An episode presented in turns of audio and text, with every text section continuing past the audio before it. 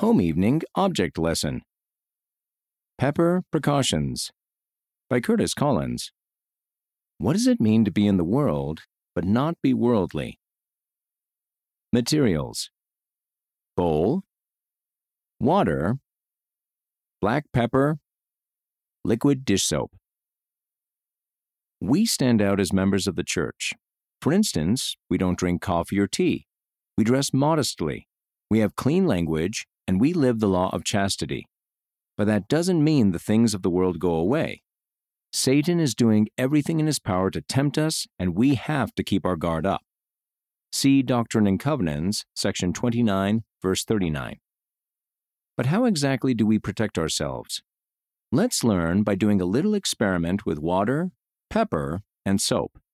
Grab your family and get ready to have some fun. Object Lesson Start by filling a bowl with water. The water represents the world that we live in.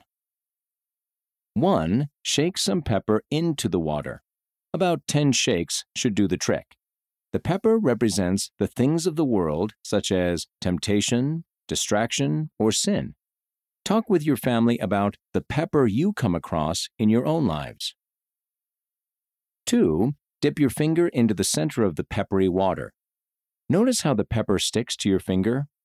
Explain that this is like going into the world without knowledge of the gospel. Without that knowledge, it would be hard to know which choices are right and which choices are wrong.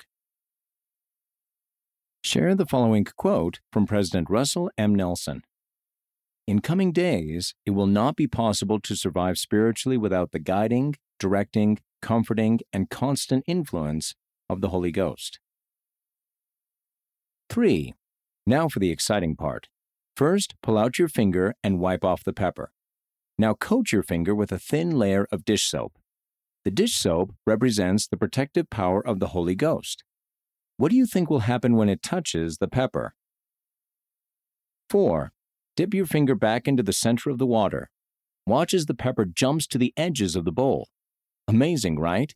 As you remove your finger from the water, you'll see that it is completely pepper free. You might say that your finger was in the pepper, but not of the pepper. Discuss. Note that the pepper doesn't leave the water and one coating of the soap doesn't last forever. The things of the world will be ever present, and the companionship of the Holy Ghost requires consistent daily effort. But as long as we keep our covenants, we will have protection from on high. What can you do to have the protection of the Holy Ghost in your life? End of the article Home Evening Object Lesson Pepper Precautions. Written by Curtis Collins. Read by Casey Wayman.